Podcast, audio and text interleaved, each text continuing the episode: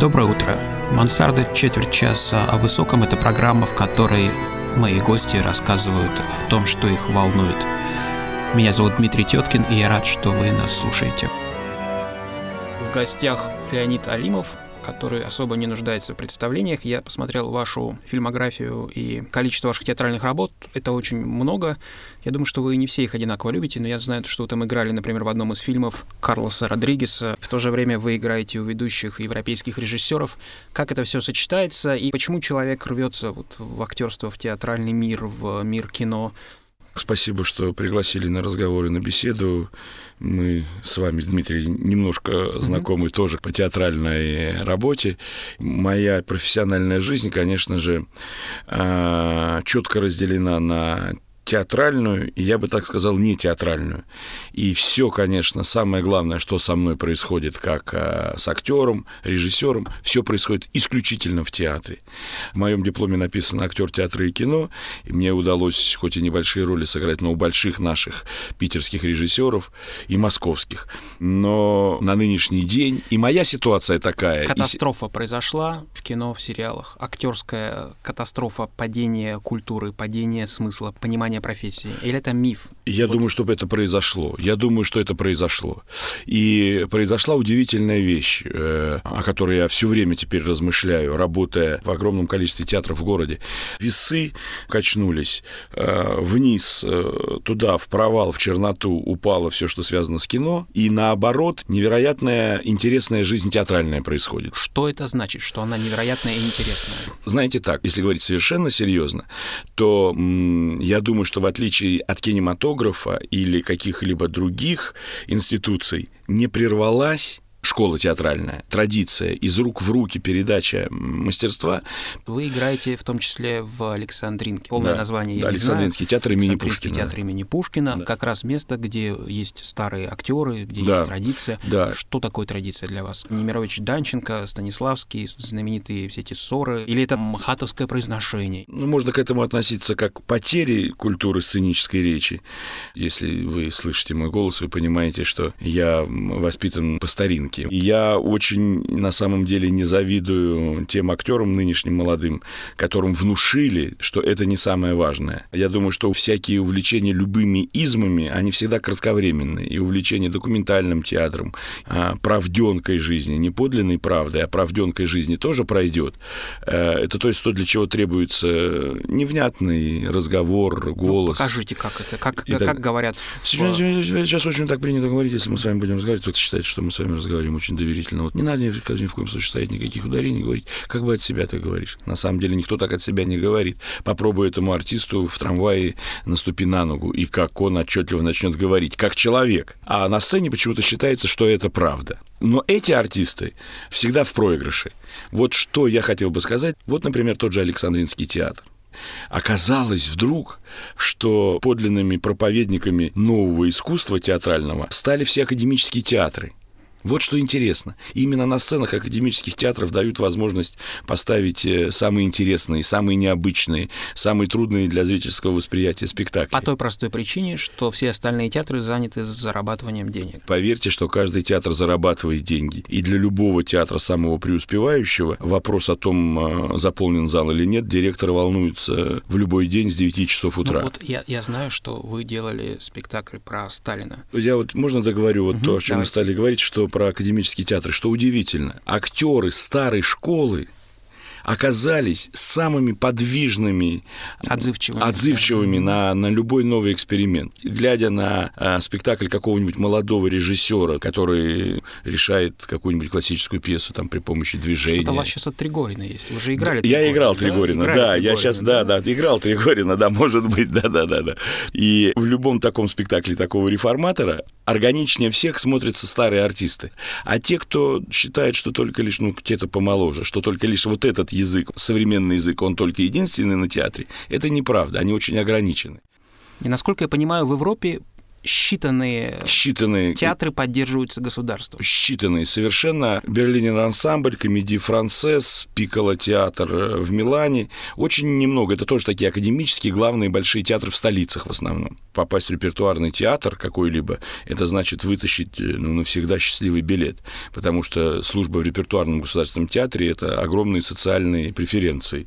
Чего у нас, как мы понимаем, наверное, нет. Конечно, нет. Конечно, нет. Э, у нас это то же самое, что библиотекарь. Библиотекарь, актер, почтальон. почтальон. Это все профессии нужные, без которых не обойтись. Но, к сожалению, очень скромно оплачиваемые, без социальных перспектив э, в старости. Да? Мы знаем, как зачастую заканчиваются жизни даже самых известных. Самых известных артистов, к сожалению. И в этом есть что-то бесконечно трагическое. Бесконечно трагические истории. Вот. А что касается системы театральной, а, советской, ну, мне кажется, что ну никак, ну ни в коем случае. Одно из немногих, чем мы должны гордиться и что есть, нас отличает на Западе, это, конечно, наш русский репертуарный театр. Это такое устойчивое выражение, знаете, как система Станиславского. Но это то, чем нам нужно гордиться и что нужно сохранять. Повторюсь, опыт последних лет показывает, что только в этих театрах, репертуарном театре с большими традициями, есть возможность для дальнейшего развития. Вы влюбчивый человек? Для вас страсть к театру и страсть к женщине это созвучно? Или... Нет, ну я так как с недавнего времени стал э, робкие всякие попытки совершать на режиссерском поприще, могу сказать, что я, конечно, влюбчивый в артистов. Как это происходит, вот этот переход? Вот вы почти раб, человек, которому говорят действенную задачу, да, дают текст, да. в лучшем случае чуть-чуть удлиняют поводок, у меня есть знакомый, правда, из балетной среды, который крайне мучительно, он мне признавался, выходил вот из этого ощущения исполнительства во что-то еще. Как это происходило с вами? Э, у нас был актерско-режиссерский курс. Э, я учился у Льва Абрамовича Додина. Сначала набрали режиссеров, да, там 8 человек, а потом набрали э, на следующий год нас, актеров. Сосуществование и обучение. Все было нацелено на то, чтобы мы сочиняли. Это, конечно, свой отпечаток наложило. Я, я, я все время существовал вот в этой э, системе координат, что ты актер, не просто раб, как ты говоришь. А ну, со... Э, это утрирует. Да, я, нет, ну это правильно, правильно, правильно, правильно. Нет, нет, нет, я даже это принимаю, эти слова. Но ты со чинитель, да, ты, то есть совместно с кем-то это делаешь. Но я еще это не устаю повторять, я неоднократно в интервью это говорил. Я очень много читаю, и тоже, кстати, вот такое интересное наблюдение, что я точно знаю, что должны появиться два-три имени в литературе и в поэзии, которые наше время оправдают, я бы так сказал, тоже. Читая то, что сейчас выходит, я понимаю, что это все готовится, потому что не поэтическая, не литературная традиция произойдет. А драматургическая, не, не прерывалась современная драма. А вот здесь произошла такая же история, как с кино. А литература для кино, то есть сценарная ветвь кинематографическая и драматургическая ветвь, вдруг иссякли. Хотя, конечно, существует и течение новой драмы, которую я тоже знаю хорошо. Которая немножко вторична по отношению к Западу. Да? Конечно, вторично. Конечно, вторично. Конечно, вторично. Хотя Втор... можно сказать, что и Чехов вторичен по отношению вторично. к Ипсону. Ну, это ну, все равно это так не скажешь. Все равно так не скажешь. Все равно это такие э, равно великие, а ну уж для русского-то. Э, я понимаю, что это все в одно время, что он, конечно же, да, Ипсон, влияние и так далее, но это так э, все преломляется. Это сейчас начнем искать корни у Пушкина и поймем, угу. что... Античность. Да, и, да, и французская вся литература романтическая там, или Лермонтов, но это же все. Угу. Ну, где немецкие романтики, где Лермонтов э, с, э, с Печориным. Угу. Это же все наше, родное.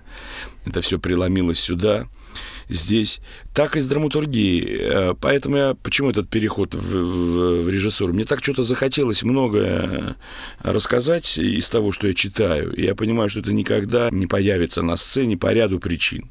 Что, потому что театрам нужно зарабатывать деньги, потому что театр никогда не обратит внимания на ту или иную какую-то там книжку. И надо сказать, что ну, как-то достаточно плавно этот переход произошел. И более того, я совершенно не хочу основную профессию оставлять. Я так понимаю, когда вы были в Китае, вы работали в том числе как режиссер там. Только как режиссер. Только как режиссер. Да, я как актер приезжал вот на гастроли. Расскажите эту китайский эпос. Китайский о эпос. сложностях работы с нашими китайскими братьями. В Китае невероятно любят русскую и советскую литературу, и советский кинематограф.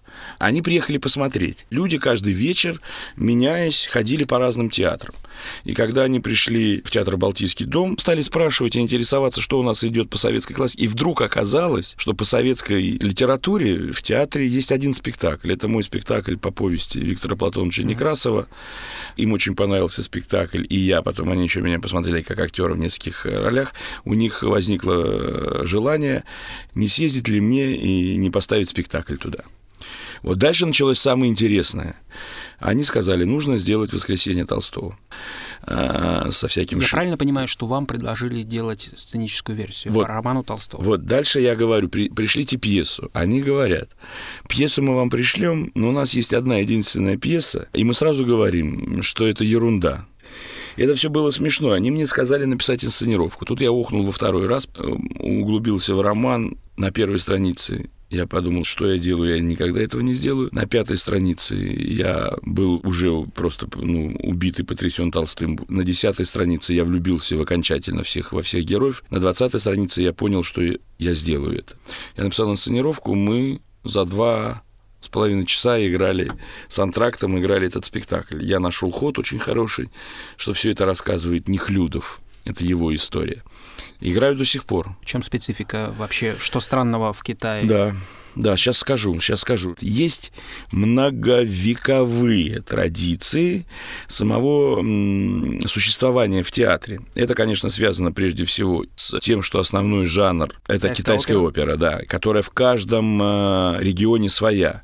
Когда мы пришли впервые на китайскую оперу, южную, кантонскую, мы, конечно, с переводчицей были потрясены. Меня поразило владение голосом и телом этих людей, потому как южно-китайская опера, в отличие от пекинской, а, они во время исполнения арий делают акробатические э, всякие штуки, сложности поразительные.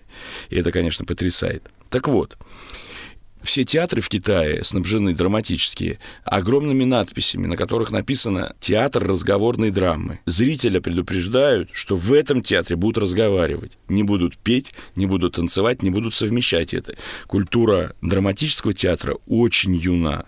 Первая студия э, драматического театрального искусства родилась в Пекине в 1904 году. Знаете, кем она была организована? Выпускниками Московского университета. И студенты, страшно сказать, химико-технологического отделения, вернувшись в Пекин, не могли забыть э, спектакль МХАТа. И они попытались у себя воспроизвести. Так вот, э, китайский драматический артист знает изначально, как нужно играть свою роль. В пьесе написано «Старик-отец», «Юная дочка», «Тетушка из провинции». И на каждое это слово они точно знают, Э, что нужно делать? Он читает «Старик-отец», он уже начинает идти как старик-отец, потому что тысячелетиями выработан, ну, это такая своеобразная комедия mm-hmm. дель арте такая. Mm-hmm. Я достаточно быстро это понял, и буквально на второй-третьей репетиции сказал, стоп, стоп, стоп, стоп, давайте остановимся, и давайте я объясню, по каким бы я хотел принципам, чтобы мы с вами работали. Что не от э, внешнего к внутреннему, а от внутреннего к внешнему, ну и так далее тут наступает второй поразительный момент э, невероятная восприимчивость. И на примере китайского театра, китайских э, служб театральных всех, невероятное желание учиться, невероятное желание новых идей. Когда начинаешь жить в Китае и погружаешь свою жизнь, начинаешь понимать, что какими-то вещами нельзя смеяться. Например, то, что у нас называют китайской подделкой. Это уходит в такую глубь веков, эта традиция.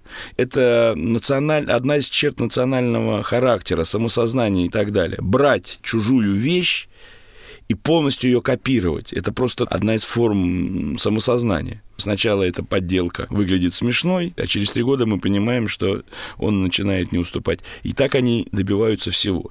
Когда мы на следующий год приехали в этот же театр, э, Дима, э, мы были потрясены. То, что мы проговаривали в проброс, например, mm-hmm. мой художник по свету, вот здесь бы неплохо то купить, сюда бы неплохо это повесить, здесь бы неплохо это зарядить, на следующий год было. А откуда у вас? И нам директор технический говорит, так вы же сами ходили и говорили. Так это я просто размышлял, как было бы неплохо. А мы это все сделали. Поразительно. Вот это, конечно, В нашем воображении коммунистический Красный Китай – это совсем не то, что нам представляется. Дико развивающийся технологически и с нищетой, но в то же время с какими-то космическими совершенно стройками. Не знаю, можете потом это вырезать. Я скажу честно, я увидел одну идеологию, одного идола, клянусь, это юань. Обогащайтесь то, что сказал Дэн Сиапин, и это э, главный стимул. И я думаю, что следующие проблемы возникнут с этим. Совершить такой колоссальный рывок за 30 лет и вдруг выйти в другую реальность из жуткого патриархального общества рвануть так, это Восток. Там не стали скрывать никто своих богатств. Спасибо, спасибо большое. Извините, спасибо. если я вас немножко сокращу. Удачи в Китае и вообще. Спасибо, спасибо. всем спасибо большое. Пока.